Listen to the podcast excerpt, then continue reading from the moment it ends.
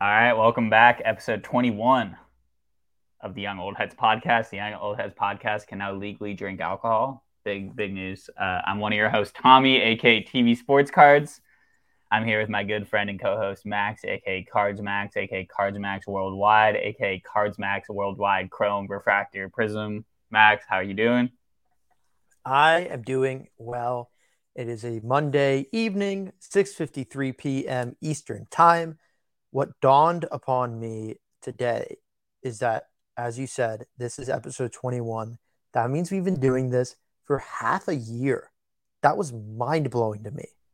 Nah, you don't know how many weeks a year is, I don't think. Yeah, there's 52 weeks in a year, not 42. But there you it, go. But it essentially feels like six months. Yeah. And that that is- growth is the maple tree that spawns the forest. I've never heard that one before, but you drop new phrases on me every week. This is yeah, but for real, it's been a long time that we've been doing this now, and it's like fun. We I feel like we've met a lot of cool people through the podcast, people who have started listening that maybe I kind of knew before, but have had a lot more deep conversations about cards and collecting with now that we've started it. And I can't wait for the next year, dude. We're gonna have so many fun and people on. We're gonna do a lot of cool stuff. I mean, I feel like we talk. We're always talking about something new that we're doing every week, and I feel I I hope people who are listening every week feel like this is worthy of their time and i can't wait to put together some even better content for the next 21 weeks And say, Tommy, you are worthy of my time. And that's why we do this every week. oh well we're just getting started I love man. cards. yeah we love cards and we're not even close to getting to the full extent of our love of cards in on recorded audio. So we are going to keep doing that until all of our knowledge and all of our thoughts are out there which who knows how long that's going to take possibly years. But max we've had a week since mitch. Shout out mitch. Mitch a great guy.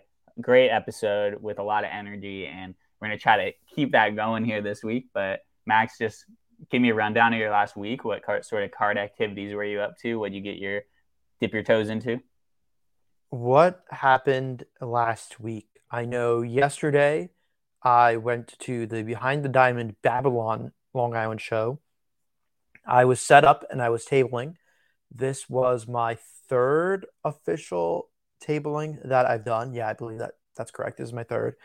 And good traffic. I know John's a great, good promoter for the area. This is more of a show that's only been around. This is the second time this show's been at this location.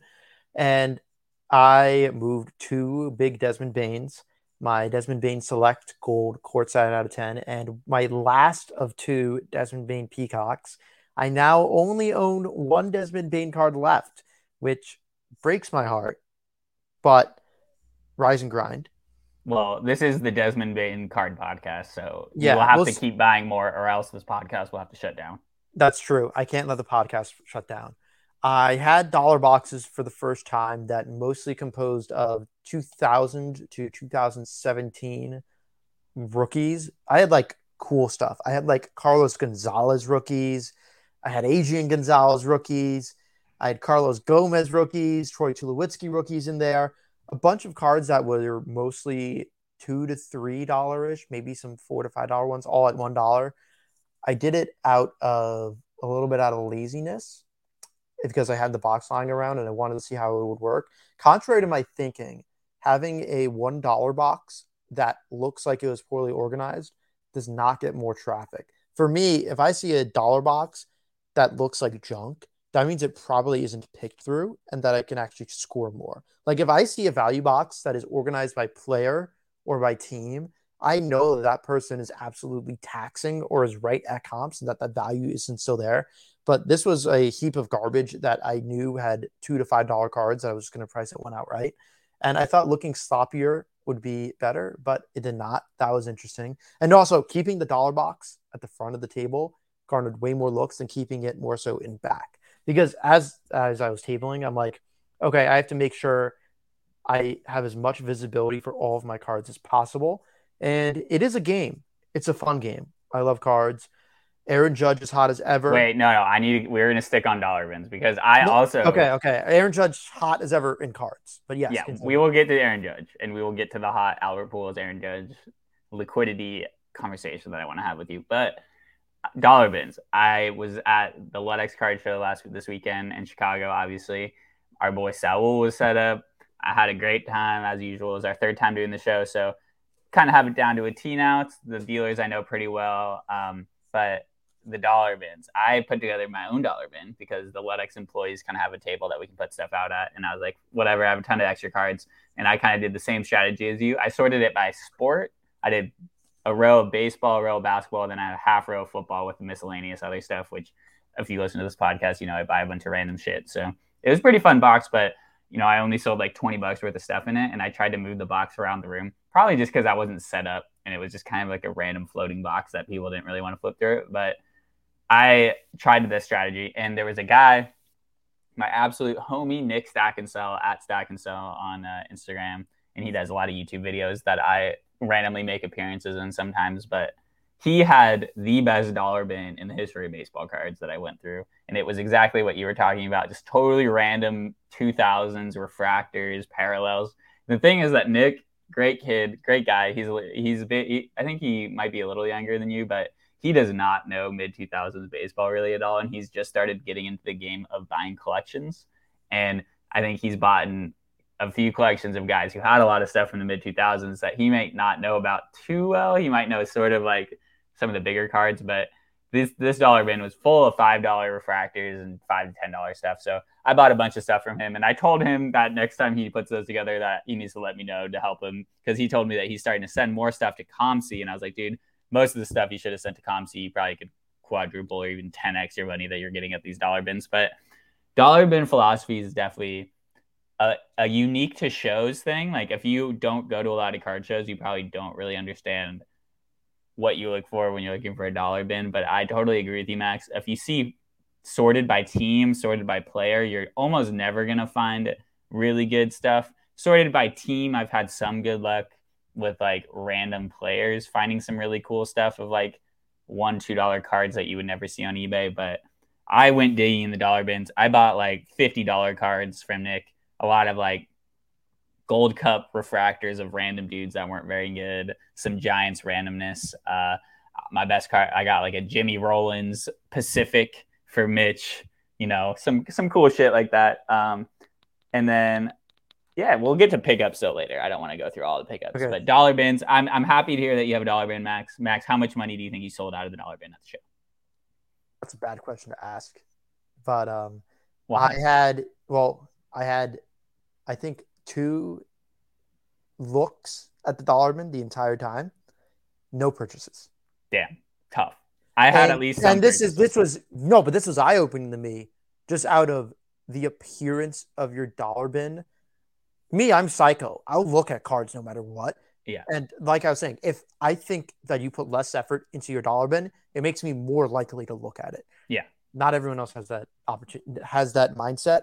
And don't go low effort on your dollar bins if you're a dealer, even and, though it sounds paradoxical. Yeah, and don't assume everyone is thinking the same way you are. I think is another thing. I think a That's lot of people, a lot of people that go to shows, are really just like maybe people that's their only interaction with cards is going to a show and like they just like hunt dollar bins at those shows and they don't really do anything online at all. So having like a well organized with like good signage, I think was the main thing that I was lacking. I didn't have like a sign that was like really nice that said dollar and then like 50 for 40 bucks or whatever, which I see a I lot brought, of people have.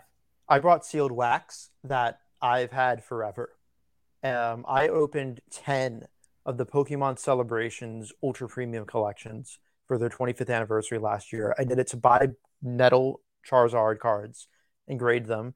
That's a different sob story, but I have something like 40 Pokemon Celebrations packs, 30 Chilling Reign packs, 30 Vivid Voltage packs, and like 20 Darkness Ablaze packs that are sitting in my closet because online, not only is this from a junk wax ish production era of Pokemon to where it's post COVID and they're printed to the moon because they're being scalped to death, but so online they're tough to move and they're sitting in my closet. I brought them just to have out on the table as well as some top three boxes.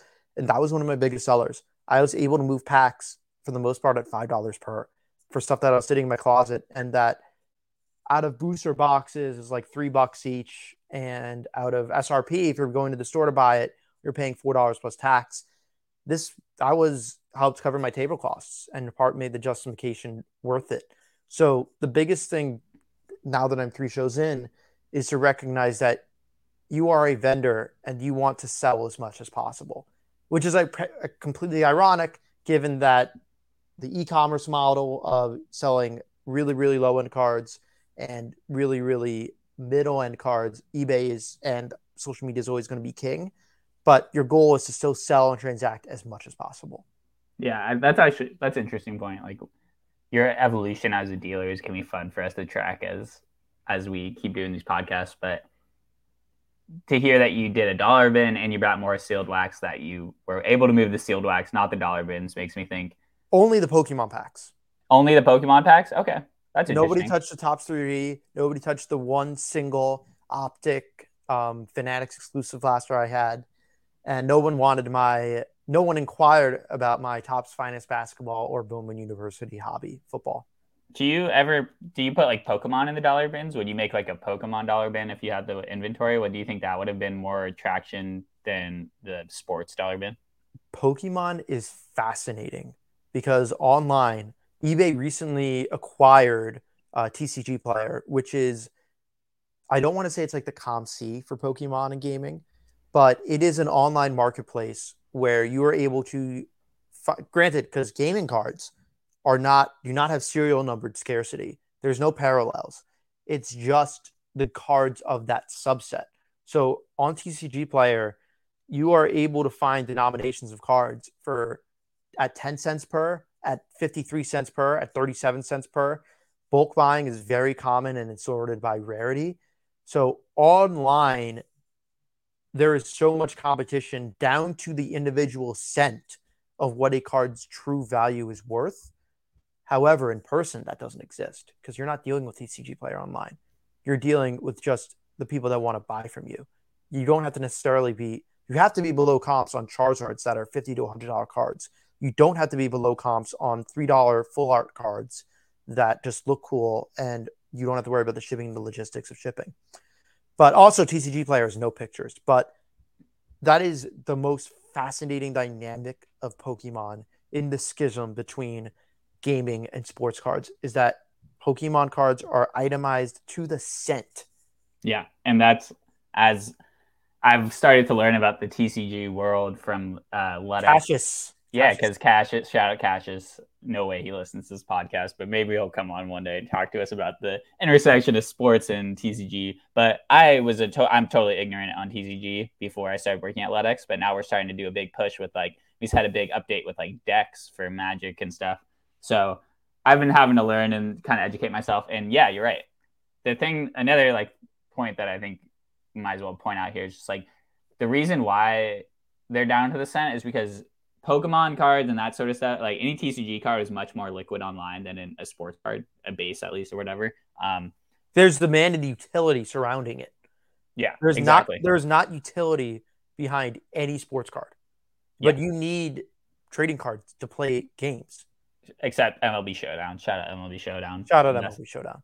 But um, Shout yeah, and when we on Ludex, when we provide a value when you scan a card, a TCG card, Magic or Pokemon or whatever, is an exact price that we get from.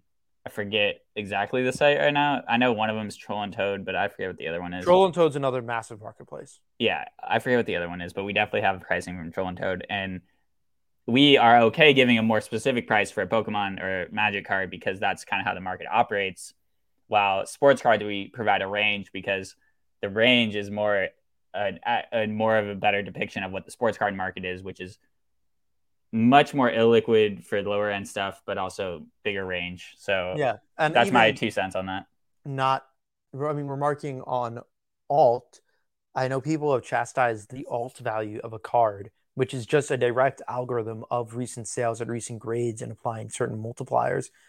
Alt, I think, has gotten a lot less flack with after switching from an alt value as a determined number to now a range of what an alt value of a card should be, which is likely much more reflective of the true market value.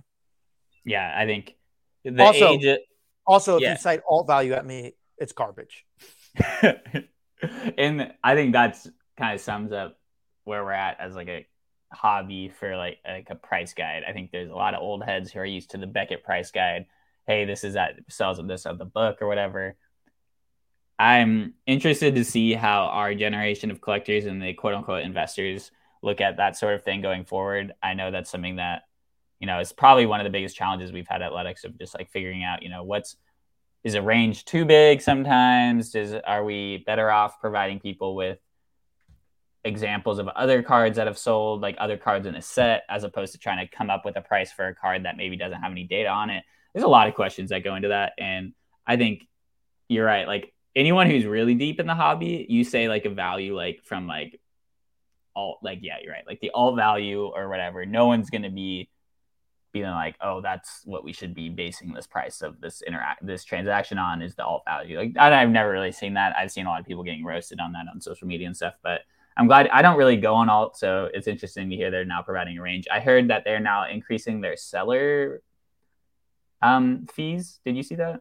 I saw that as of like 20 minutes ago. Terrible idea. Yeah. What what, what, do, you, what do you think? Uh, what do you think the impact on that is going to be? Just like, are you going to list on alt less more on eBay? I migrated off of alt because they now have 1% withdrawal fees for all of their items that are stored with them, which they didn't used to have. Mhm. And that disincentivizes me from using them as a middleman and as a vaulting service. Although I think that is necessary for how they operate as a vault. I know PWCC has 1% as well.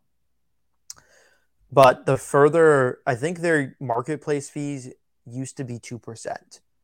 And that made them as very competitive as to why you should have something listed just, you should have something in their vault and the ability to list is something that's very strong. I believe B- PWCC's buyer premium for fixed price listings is at about 20% compared to alts at now 5%. It's still a huge disparity.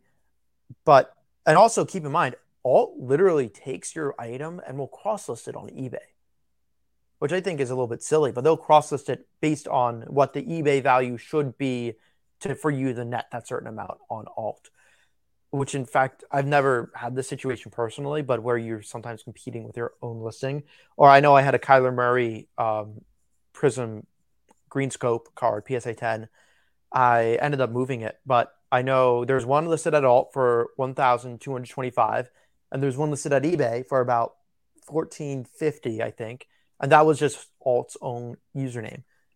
But go, going back to the center point, this hurts. I think 5% alt is now the equivalent. No, my slabs, yeah, my slabs is 3.5% PayPal plus 1 transaction fee for slabs. And it just really is saying that you can't really use them as if it's just like selling on your social media, which I think hurts them. I know Alt has a lot of investment in angel money and that they are likely doing this based off numbers and how well they've been growing. But as a higher end consumer, but not, you know, I'd like to say I'm in this status where I'm transacting with a hundred to a thousand dollar cards for the most part. Sometimes very on the lower end, sometimes a little bit higher than that.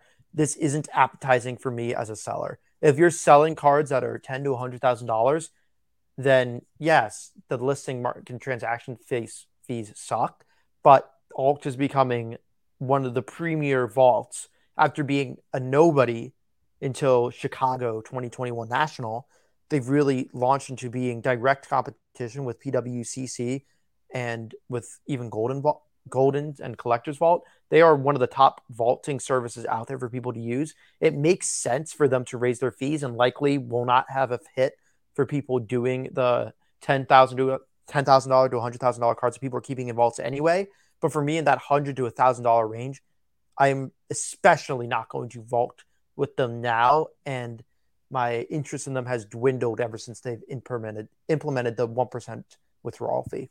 Yeah, is I I always love hearing your opinion because you actually use these and have used them, and I just more of an observer of this sort of stuff. But cards, cards, cards, but no, no, but with the it's interesting with the vaulting services, Arena Club entering the this realm, eBay entering, um, is this kind of race to the bottom on fees for sellers initially. Like what Alt did, they did this huge promote promo thing at the national that you like to talk about, which is cool.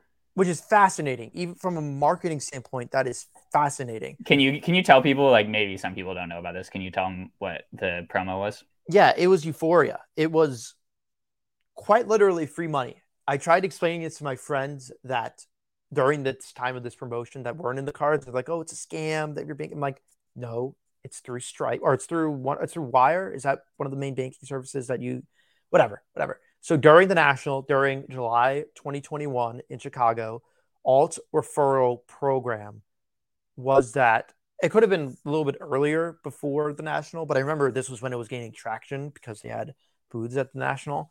That if you signed up at alt dot now known as alt xyz it used to be only alt.com you would get a $50 if you were referred by someone you and your referee would get a $50 credit on their account of which you can immediately withdraw that was just $50 cash and for every person that you referred, you would get $50 added to your account. And the marketplace was very small. This is before they did the liquid auctions bi weekly on Thursdays. And I was able to buy, I think I had like seven or eight referrals. I got a Beat Beckett 9 5 Gleyber Torres first Bowman rookie card or first Bowman autograph from it. And I was over the moon. And I was very happy from that. Do you have any uh, stories of? Do you know anyone who made like a ton of money off that at all? Like I, I know, know, I know, I know a few people that did, but I thought I got a four hundred dollar card, three hundred dollar card for nothing for word of mouth, and at the very le- at the very most, it made people use them as a vaulting service. I know I wouldn't have kept things vaulted at their facilities if it weren't for not knowing them. If I knew, you know, I knew them in the first place. They were the I think one of the biggest things is advertising is that people go with Geico or Allstate if just based on name, name recognition. That's why they're so identifiable as companies. Alt was more relevant to me than PWCC was at the time, so my inclination was to vault with Alt instead. Uh, also, with Alt being based in Delaware and me being on the East Coast, that also made it more attractive to me. But people did this. I think it was like two weeks or so where it was fifty dollar referral for every person that you referred and then it went down to ten dollars referral. And then I think like several months later, I think the current referral program is that if you refer someone, it's twenty five dollars credit, but you have to use that credit on their platform, which is still pretty nice. But it's now eh, most people already have alt accounts, and the emphasis that I want to drive home is that you didn't have to buy a card on alt. You just had to make an account and connect your bank account, likely to prevent people from signing up more of their own accounts. Yeah, but that, that, that is a incredible marketing campaign and um, and it really really interesting in a, in an industry that relies a lot on trust between companies and the consumers that they or whatever members that they support. So hearing all like this is a really good strategy by alt to build the trust between itself and collectors and dealers by saying, "Hey, we'll give you this money. This is real ass money. You can withdraw right the fuck now if you want to, but you're gonna in the heads of dealers and collectors that's oh this this company followed through on their promise i got something out of this i'm now somewhat loyal to them even if i only am subconsciously understanding of that like you just said like you had the name recognition you started vaulting with alt because you knew this program you didn't really know much about pwcc when you were making your decisions you're like all right i'm to go with alt and as competition increases we'll see how name, name recognition how these companies try to differentiate themselves i know arena club the new Derek Jeter company has been just sending influencers autographed Derek Jeter stuff, saying, "Hey, we're giving you Derek Jeter signed stuff. Trust us. You should you should use our service. You should grade with us, which is a whole nother thing." And I am skeptical as hell, but interested to see how it plays out. Um, Max, have you looked into Arena Club at all? I'm gonna tread carefully, just because I have friends or friends of friends that I guess are, you know, and one of the hobby shops that I go to often is very strongly partnered with. Arena we are Club. always treading carefully, Max. Out here, we are always treading but carefully. This is this is a real human being moment. This is a beware astroturf. I tweeted out a roll of astroturf. People had no idea what I was talking about. I'm not crazy. I'm not the Alex Jones of cardboard, maybe, but be no, no, no, no fake news out here. No fake news, but be critical. If a company is saying that they are not only are they backed by big angel funds and investment money, but if they're saying that they're here to be for the community, and the first thing is we're doing contests and giveaways to immerse ourselves in the community instead of actually talking to people, or if the top people that they talk to are just big brands with or big individuals with followings to begin with, tread carefully. I mean, I think the biggest something that you even see on Twitter, granted, different. I know we don't have many listeners of the podcast that predominantly use Instagram over Twitter, as me and Tommy are both massive Twitter heads. I love the Bird app. And we I will say that I will say that a second time. I love the Bird app. We love Twitter. We everyone knows that. What, what's your point? My point is that any hobby shop, and some hobby shops do, any big brand, any company can join in the conversation, be transparent about their views and values, and even getting into the conversations that you aren't even a part of, but just giving your viewpoint. That's how everyone starts. No one wants to listen to conversation that you said you wanted. People want to listen to their own conversation. Uh, but the point of, but even as an example, some people think Brian Gray of Leafs is a psycho, but you can pretty damn well say that he does not shy away from controversy and he will talk about Leafs flaws and will respect and acknowledge when Leaf gets criticism. Ryan Brian Gray is a very polarizing figure in that. Oh, I'm a big I'm a big fan of him. I think he is great. He's so transparent, dude. He just speaks yeah, straight off the very, cuff. He's very polarizing. You can love him or hate him. I don't really have much finagling with Leaf products. I want to say Onyx. I just bought a yeah. You bought an Onyx card. I bought a Jonathan David, who is one of the. Is that a Leaf product, by the way? I thought it was its own company. Onyx, Onyx is its own brand. Onyx is yeah. its own company. I'm just giving them praise for being active, not necessarily just being active on Twitter, but talking with other collectors and recognizing what people like, what people don't like. And that's the opposite of what Arena Club is doing. Like I'm saying, if you're trying to market to me, maybe I'm a tough cookie. Maybe I'm one tough customer. You are. You are. I I am not sold. Yeah. I am well, sold enough on Onyx. Sorry, Tommy. I'm I'm talking a lot this episode. No, dude, I, I am not feeling 100 percent right now. So hearing you talk yeah. about this is just amazing. And also, but, I love when you do really long monologues, and then I can just sum yeah, up. Yeah, one of the coolest the things that Onyx does is I, I don't want to just call them shit boxes, but they're like $40 boxes and they have like two autographs in them. And they've had some really good player licensed stuff and they're fun to open. Granted, their player autographs are not worth the moon for getting, but they're usually one of the first. They beat Bowman in terms of getting autographing. We've like, talked. We've talked about Elite Extra Edition a few times on the pod, but shout out Onyx for also getting ahead. No, of the game. Uh, Extra Edition is Panini. No, I know, but we. I mean, okay, I mean, yeah. like I thought, they. I thought, I thought you talked about. I thought you said Leaf Extradition. Yeah. We yeah no, no no. But um, I know Christian Hernandez and Carlos Colmenares were in 2020, I think, where they were in 2020 product, or the very least early 2021, like soon after they were signed. And then the Onyx getting Jonathan David, which for his first licensed autograph ever, I think is cool. Look, I'm a dirty, slimy flipper, so I'm just looking at it for profit or whatever. Maybe, but cards are fun. I respect Jonathan David and his game, but the huge press about Mbappe and Topps PSG sets was that this is Mbappe's first autographed license card ever.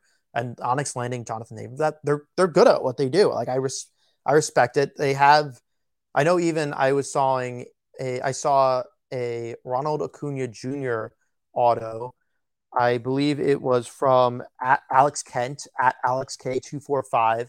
And he pulled a, a Ronald Acuna Jr. auto with an inscription on it. I think it was El Sabanero because he's, you know, Sabanero sauce is like one of his nicknames. I think it was out of five. And I'm like, that's the inscriptions is a good way for cards to stay unique and something that you as a brand or you can offer in your cards rather than just at the expense of not being able to compete with not having licenses for MLB teams. And I'm sure the inscriptions probably cost a little bit more as they do in a signed baseball, cost more for an inscription than without one. But creative ways of doing this is how you thrive. And Shout I respect Tyson Beck. Tyson Beck changes the game a little bit. I'm a little bit hot and cold because of Project 2020. I bought some of his cards. They're cool. Tyson Deck has Tyson Beck, excuse me, has a very strong collecting base of people that love his stuff. I think for people that love the art, that's perfect for them. I have an Ermsey Michael Jordan print right beside me. That's I love. Er- I love Ermsey stuff. That's just more of my cup of tea. But the point, and Tyson Beck is also relatively act. I mean, he's a big name artist wise for sports art. A big name. He's relatively active with collectors. He listens to collectors. He listens to his Discord. Oh yeah, he no no. I posted a story from the Ludex Card Show on the Ludex Card Show Instagram this weekend of a Tyson Beck tagged him. He replied within minutes saying, "Oh shit, that's dope." I was like, "What the fuck?" He replied so fast, dude. That's not Yeah, he's from Australia. Tyson Beck is fucking cool. But I think the like if you are a affiliated with cardboard as a business, then I guess my my two cents coming from my heart is that the more you interact with people and the more transparent you are, that builds trust in a user place. Leaf is again, we were just talking about Onyx and Jonathan David. I know Leaf with their emergent soccer auto series, which is a totally random brand, but they are getting Endrick. Oh, I think was a 15. I think he's 15 for Brazil's national team. Shout out Infinite Cards, who took me to school on that card and why it's cool.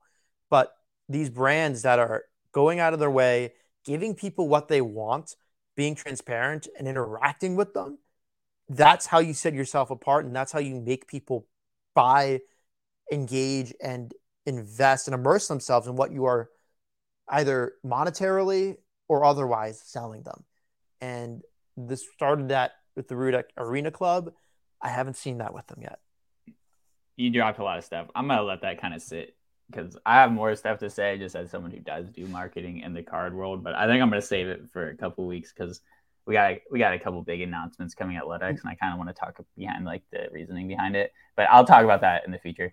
Okay. But- should, I, should I talk? Okay. No, no, no. I have many things. You just, No, I was gonna I have so many thoughts about what you just said. One, we got Onyx makes cool cards. I'm pro Onyx. I think they're making dope stuff. I think they're filling a lane that is definitely there to be filled if they want. I think individual artists making their own cards in partnerships with players is something I do think we will see more of, especially as this whole players can now make money off their likeness at a much earlier age than they used to in the United States. So seeing, you know, other artists maybe doing stuff like that. We've seen it with Topps. Topps just announced a Bobby Witt Jr. set that they're putting out in a similar vein to how they did with Trevor Lawrence and his brother.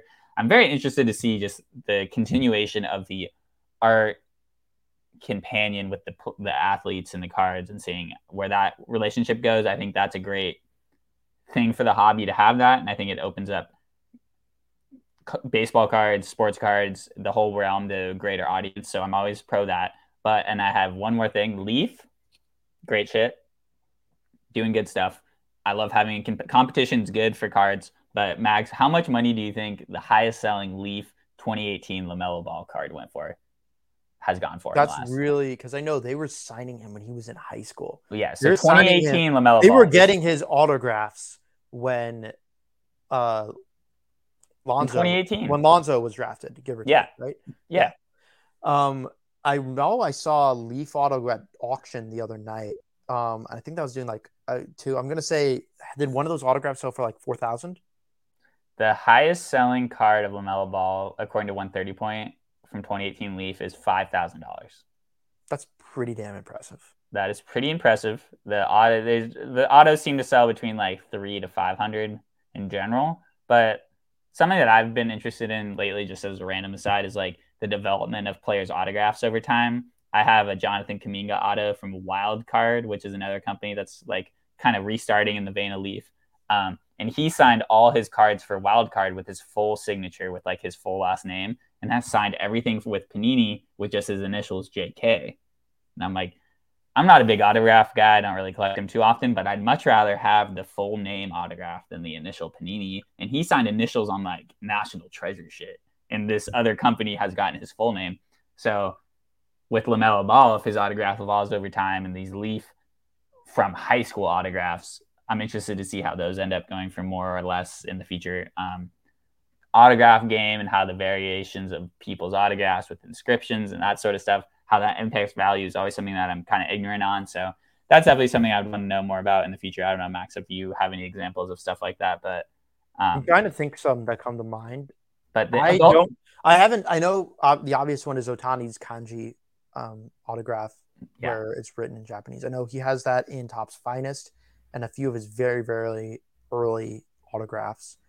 Um, I more so carry the weight of an autographer relative to how much they sign. I don't really care that much over Mike Trout autographs anymore, which sounds crazy to say, but he has a Topps exclusive autograph contract and he signs a ton. Juan Soto is another name that I don't know if he's Topps exclusive, but he signs a lot relative to other superstars. I know Mookie Betts has obviously has very few prospect autographs, given that he was Never a bloomer, and has very few rookie cards. And then even post rookie cards, it's nothing. Yeah. So that's why I'm like clenching onto my Stadium Club Mookie Betts rookie card autograph.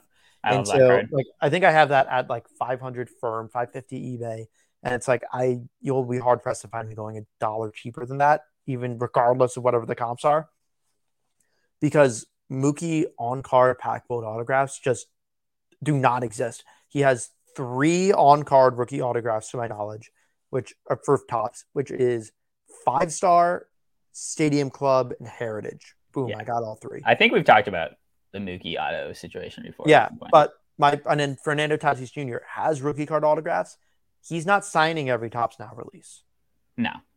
And I do keep in mind the weight of a player's autograph frequency in terms of how I value something. I so I don't really think about the full name. I do think about how much they sign in general. Yeah, sure. which is something that you only are get experience with by being stupidly fascinated and enveloped with cards. Yeah, and that's something like if you're coming into the industry from the outside and we're like, why is this dude's autograph worth more than this guy's? That makes no sense. And you're like, it's frequency, supply and demand situation. But there's one more topic we got to talk about. We don't talk about we don't do sports analysis, but we do respond to sports news and happenings. And Albert Pujols hit 700 home runs. Judge is on his way to hopefully breaking if we don't we're not jinxing the fuck out of that. But um, those guys in ba- the baseball card world are absolutely as liquid as they come. And I want to hear your stories about liquidity with those guys, Max. I know you've been you flipped a few Judge cards in your de- in the last few months. Uh, you have anything you want to talk about for at least the show and stuff? Like, were people looking for those guys? Were they? People want to judge. Uh, there was one dealer who came up to me and he wanted my five my judge. My, my favorite thing, my favorite interaction from the show is that I have a Aaron Judge Topps Now blue autograph out of 49. And it was that moment was of commemorating him winning rookie of the year. And I was like, okay, well, a different judge auto of hit him hitting two home runs once as rookie of the year for out of 49, just at 580. And it's like, okay, so I value mine at six. He's like, and I'm like, oh, no, I didn't even say my valuation. I was like, okay, so this is a better card. He's like, yeah, maybe. I'm like, no, not maybe. Like, yes, I, I was thinking that I didn't, my uh, inclination to be rude and feisty didn't channel itself that time. Thankfully, you know, I'm a little bit of a of a hot pepper. I'm a fireball, but you never know what Max is going to respond with if someone's giving him sass. Yes, you never know. I I like to be a cavalier, but in that regard, I judge stuff is so interesting because it goes up so quick, and at least in my anecdote of being at New York and New Jersey card shows, even people that have priced things out are still could be 33% below comps accidentally just because of how much judges stuff is rocketing. And uh, think about it like this the biggest I know I've said this before. I've said this in general on Twitter before. I don't know if I said this on the pod. And it's a strategy taken from watch the at watch the breaks. But the four biggest best use of your characters on an eBay listing is CARD card. When people are hearing in the news Aaron Judge's home run race against Maris, and they want to type in Aaron Judge rookie card, the not type I will type in Aaron Judge two eight seven because I know that will directly get me a 2017 Topps paper rookie card. but they aren't typing in 287. They're typing in Aaron Judge rookie card, or even sometimes Aaron Judge card or Judge card. Card is the lowest common denominator and it removes specificity. But you, for SEO and for promoted listings, it's golden and helps you out a ton. You But- did not just drop golden in a sentence talking about eBay listings, but I agree with with you. Put E. card in it. Put card in your listing for a guy like Judge who's in the news a lot. Because I, yeah, I put it in with everyone. Tommy, I try to teach you my eBaying. I hope it doesn't go on deaf ears. I did. I did list some cards on eBay. Not to transition this topic too quickly, but I But shout out. Yeah. Judge, Hot, hot. Hot. Judge anecdote from the Ludex HQ. Jake Ludex, your homie who just bought that card off you. Did he get it in hand yet? I think he got delivered today. I'll check with him tomorrow. But Okay. um, he bought like a out of 150 blue refractor Topps chrome. I think 2019 Aaron Judge at the National for like 10, 15 bucks. The other day I walk in the office and I go, dude, list any Aaron Judge card you have on eBay right now. He has never he had never listed a card on eBay ever. He listed the Judge blue refractor for like 100 OBO. Someone binned it within 24 hours. So quick 10x for my boy Jake. Shout out Jake. But um, I have no idea what the fuck I was going with this, to be honest. But oh, I've been listing cards on eBay. Still owe Max some money for the Posey that I so publicly announced that I already obtained, but I still owe him some money for. So I've been listing some cards on eBay. Um, decided fuck it. I'm tired of selling stuff on Twitter. I kind of did a big sale. I kind of did. I feel like I reached my my cap on how many people were gonna buy cards from me. So started listing some just like random slabs that I have around, like a basically just all slabs and then like a black refractor I got from Nick's uh, dollar bins. But I will need Max to go through and enhance these listings for me. I'm not going to promote and pay them, but we'll talk afterwards, Max. Ah, What we're gonna get do. into a cardboard episode all about eBay at some point. Yeah, that'll happen. That'll it's gonna happen. be it's gonna be another Max nerd out sesh. But this has been a great Uh, episode, so I'm going to cut us off, and you uh, have to tell me what so your many- you have to tell me what your eBay thoughts are. Your eBay Uh, buys I've, are. I've so oh good because I've been buying so many cards lately. I know. I am partly in pure raw to grade mode. I'm also partly just in like degen buying. I bought a red sapphire 2018 Ronald Acuna red out of five 2019 rookie cup PSA 9. It's stunning. It's out of its PSA 9 prism. It's going to be subbed. That card goes so hard. Card goes so hard. I required a Ronald Acuna update black US 25 2018. That card is sick. Um, Why are you I- buying it? Why are you buying Acuna so much right now, or just deals? Um, I buy rare cool stuff. But it's not enough to just buy serial numbered stuff anymore. Yes. If you saw that tweet, that tweet was satire, and not many people know why. I hope some people do know, but I hope some people do know too. so you've But been buying. You bought some. I've been buying raw to grade for the most part a lot. I am stacking what my raw to grade pile is. I'm now actually looking at Prism. I now feel it's like a safe-ish entry entry point Okay. to, to buy some Charizard. Some I would love to see your card savers. Yes. Card savers ready to sub. I am having a lot of fun with cards. I can talk about cards all day. I don't want to talk about cards that I've won at auction, but I'm invoiced for. And Yeah, we'll we'll wait to have some more. I feel like I feel like it's bad juju until they're like officially in hand and being shipped to delivered. But like, cool Zion Williamson, cool Austin Riley Sapphire Auto. that, this is a the I Soto gold, the sliding Soto gold. gold image variation. That's a cool one. This was a PSA nine. This was an Evan Mobley Ross raw ComC buy. And what is this one? This is the aforementioned that's. Sapphire. Yeah. Oh, Uh, those, cool those cards cards. are all sick. I can talk about my cards forever. And But let me talk. Let me oh, talk about my cards. I want Oh to talk God. about my cards. Oh my god, yes, I was talking to the listener. Yes, Tommy, you can talk about your cards too. So Max bought a bunch of really expensive cards. I bought a bunch of cheap cards. No, I bought, I a cool a cards. 2008 Topps Bruce Bochy manager card, black parallel out of 57. Manager card? Manager was included in 2008 base Topps, and I've been kind of messing around with the idea of getting some cool Buster or Bruce Bochy cards. And when I realized that he was in the set, and someone had a ten dollar one up on eBay, it was an instant instant bin for me because Hall of Fame manager, black parallel, team color match, easy money. Uh, one of my favorite sets.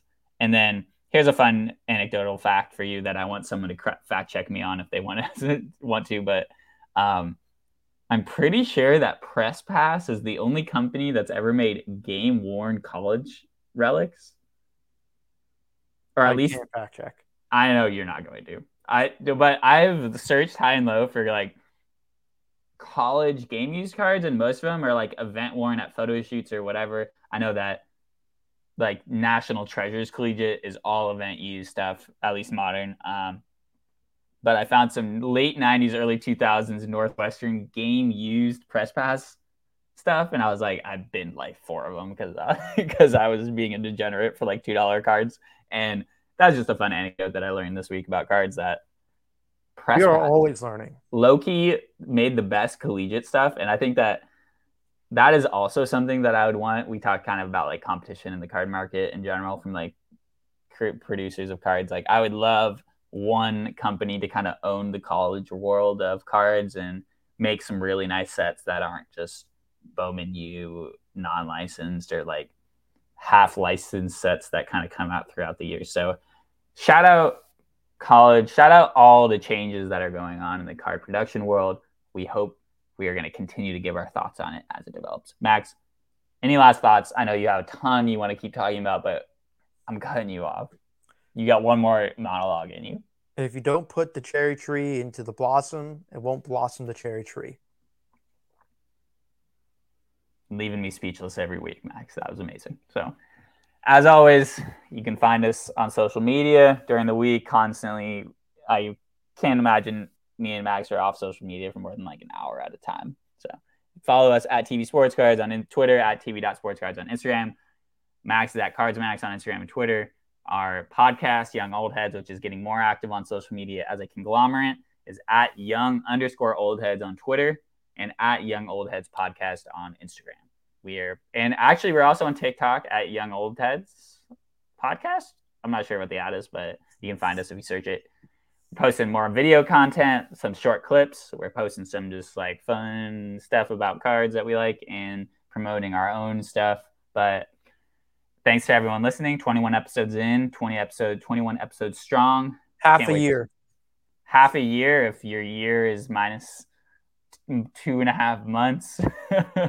but this is a fun episode and you can expect more stuff like this going forward. You know, me and Max, I think, have found our groove and how we kind of set up the episodes, how we keep the conversation going. I think people like it. I think we're good at this. I think we're going to keep it going. I don't know. Beware know. AstroTurf. Beware AstroTurf. Go touch grass. And that's it. Peace out.